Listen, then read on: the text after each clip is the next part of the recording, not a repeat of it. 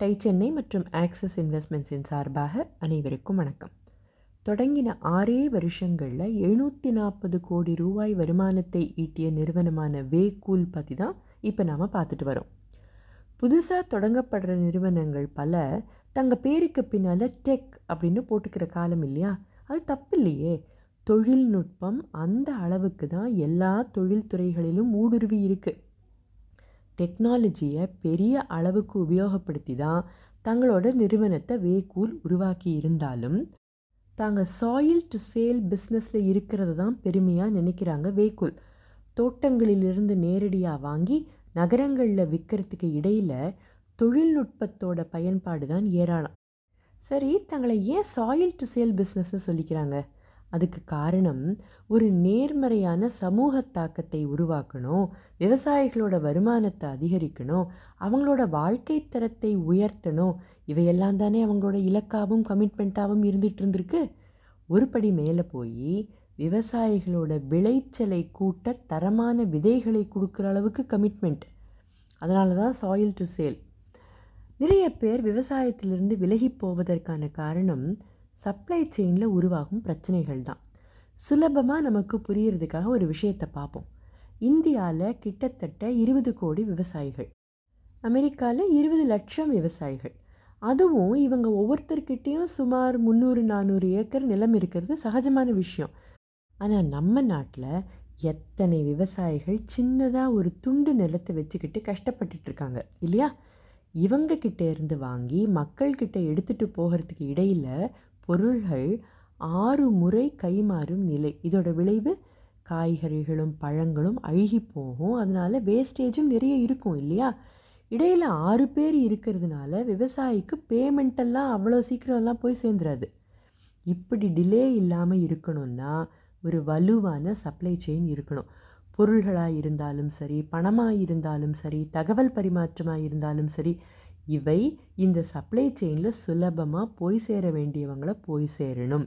அதில் ஒரு பெரிய வாய்ப்பு இருக்குது அது டெக்னாலஜி உபயோகப்படுத்தினாதான் முடியுங்கிற தொலைநோக்கு பார்வை கார்த்திக் கிட்டையும் சஞ்சய் கிட்டையும் இருந்தது. இவங்களுக்கு இந்த மாதிரியான ஒரு சப்ளை செயினை உருவாக்க உதவியாக இருந்தவை மூன்று விஷயங்கள். ரோடு இன்ஃப்ராஸ்ட்ரக்சர் மிக சிறப்பாக இருந்ததால் எந்த கிராமமாக இருந்தாலும் சரி தோட்டம் வரை நேரடியாக இவங்களோட வண்டிகள் போக முடிஞ்சுது. அடுத்தது ஸ்மார்ட் ஃபோன் இன்டர்நெட் பெனட்ரேஷன்னால் தகவல் தொடர்பு எளிதாக இருந்தது. பணப்பரிமாற்றமும் டிஜிட்டலாக வேற போனதால் இதெல்லாம் பெரிய அட்வான்டேஜ் தானே? இவையும் வேகூலுக்கு சாதகமாக இருந்தது. வட இந்தியாவிலிருந்து வர பழங்களும் காய்கறிகளும் தென்னிந்தியாவுக்கு வரணும்னா ட்ரக்கிங் காஸ்ட்டை சமாளிக்கணும். சஸ்டெயினபிள் மார்ஜின்ஸ் தொடர்ந்து இருந்துக்கிட்டே இருக்கணும். இதெல்லாம் எப்படி செஞ்சாங்க அப்படின்னு தோட்டம் டு கிச்சனோட கடைசி பகுதியான அடுத்த பகுதியில் பார்ப்போம். அதுக்கு முன்னால் இன்றைய பாடம் என்னன்னு பார்க்கலாம். முதல் பாடம். பேஷன் இருந்தால் கமிட்மெண்ட் நிச்சயம் இருக்கும். இவற்றோடு சேர்ந்து ஒரு டிரைவ் இருந்தால் வெற்றி படிகளை நிச்சயமாக ஏறி போக முடியும். வேக்கூல் நிறுவனர்கள்கிட்ட இருந்தது தொழில் செய்கிறது ஒரு பக்கம் இருந்தாலும் அதன் மூலமாக சமூக தாக்கத்தை ஏற்படுத்தணும் அப்படிங்கிற பேஷன் அதுக்கு அவங்க கொடுத்த கமிட்மெண்ட் அவங்கக்கிட்ட இருந்த அந்த தீராத ட்ரைவ் ஒவ்வொரு ஆண்டர்பனரும் கற்றுக்க வேண்டிய ஒரு பாடம். எந்த அளவுக்கு ஆர்வம் இருந்தால் விவசாயிகளுக்கு என்ன செய்யலான்னு யோசித்து விதைகளை வாங்கி கொடுக்குற அளவுக்கு போயிருப்பாங்க. சிந்திக்க வேண்டிய விஷயம் இல்லையா? ரெண்டாவது விஷயம் நம்ம கம்ஃபர்ட் ஜோனுக்கு வெளியில் தான் வெற்றியும் வளர்ச்சியும் நமக்காக காத்துட்ருக்கு ரெண்டு பகுதிகளாக இந்த கதையை கேட்குற நமக்கு கார்த்திக்கும் சஞ்சயும் எந்த விதமான ரிஸ்க் எடுத்தாங்கன்னு நல்லாவே புரியும். ஒருத்தர் ஆட்டோமோட்டிவ் இண்டஸ்ட்ரியில் சௌகரியமான ஒரு வேலையை விட்டுட்டு வந்தார். இன்னொருத்தர் அமெரிக்காவில் படிச்சுட்டு இந்தியாவோட வளர்ச்சியில் பங்கு பெறணும்னு நினச்சி வந்தவர். செய்யணும்னு நினச்ச தொழிலோ சுத்தமான அன்ஆர்கனைஸ் செக்டர் பழக்கப்படாத ஒரு துறை. ஆனால் ரெண்டு பேரும் தங்களோட கம்ஃபர்ட் ஜோனிலிருந்து வெளியில் வந்தாங்களா இல்லையா?